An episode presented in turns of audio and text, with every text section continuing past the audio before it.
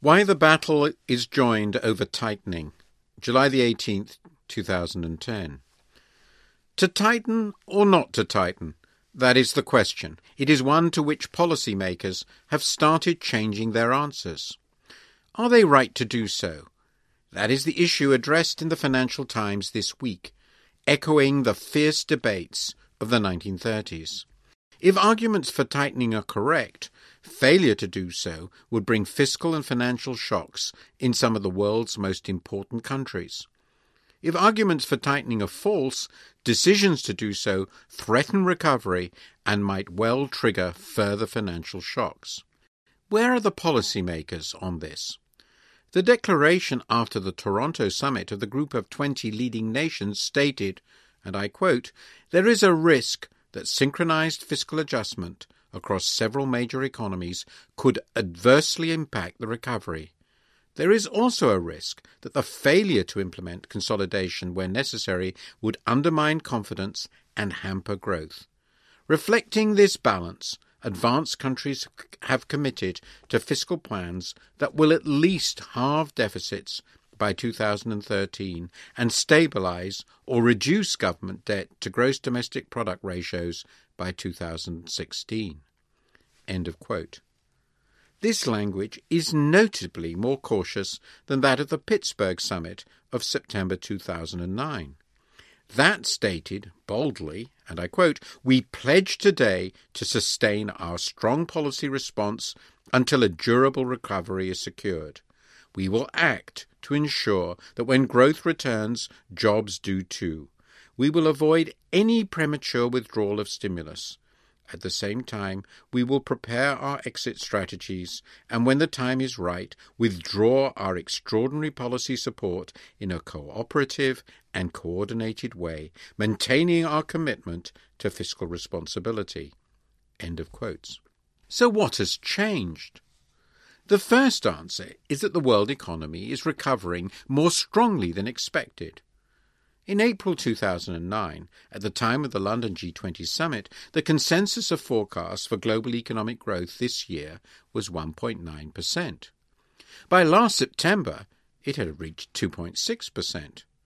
By June two thousand ten, it was three point five percent.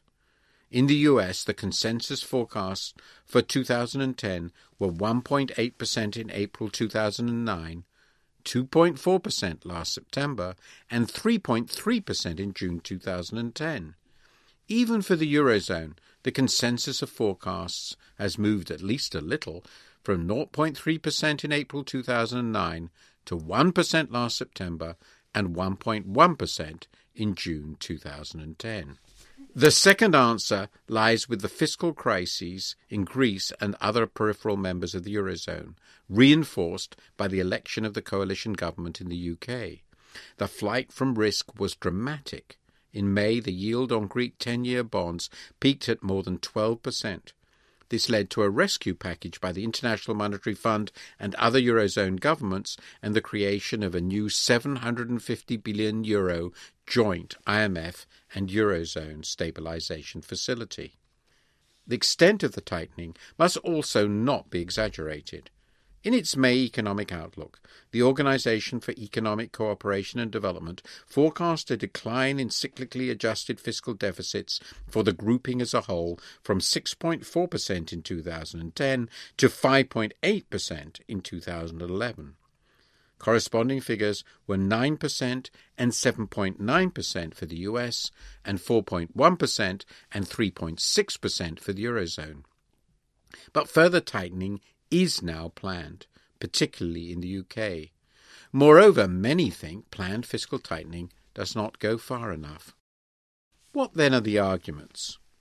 At the anti-deficit extreme are those who argue fiscal deficits have no impact on activity since they simply lead to offsetting behaviour by private people. Thus, if governments run deficits, private people save, since they understand that their taxes will ultimately rise. Another very different extreme position comes from those who believe a deep slump would purge past excesses and so lead to healthier economies and societies. While people who think in these radical ways influence the broader politics. They have limited direct influence on policymakers. So what is the latter debate about?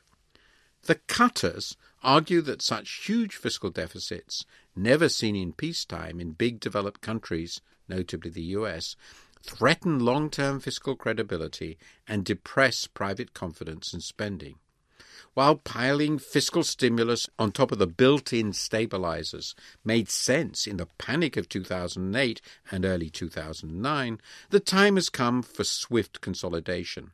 Otherwise, a spike in borrowing costs looms, with dire results.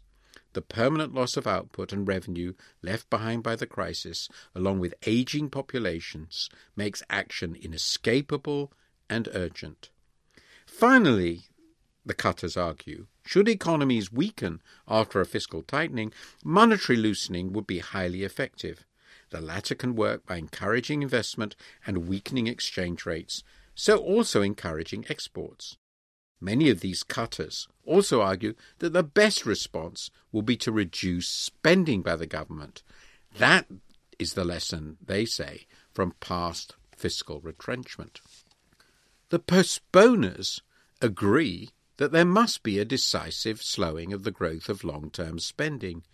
But they also emphasise the fragility of recovery, and in particular the huge private sector financial surpluses.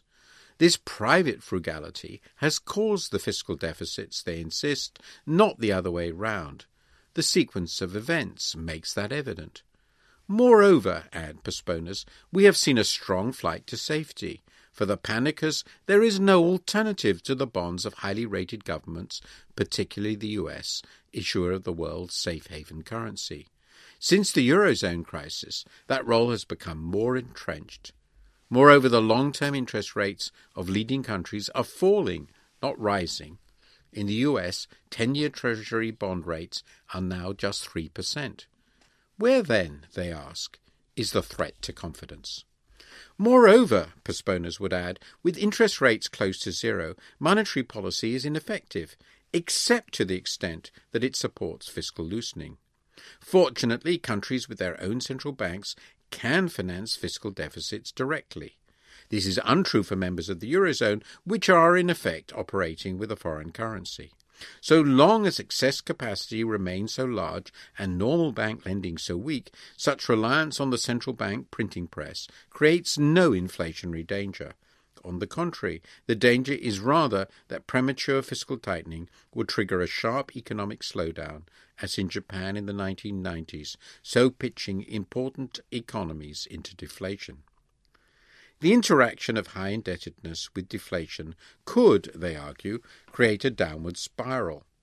A Japanese-style lost decade threatens the developed world. That is particularly likely if everybody tightens together.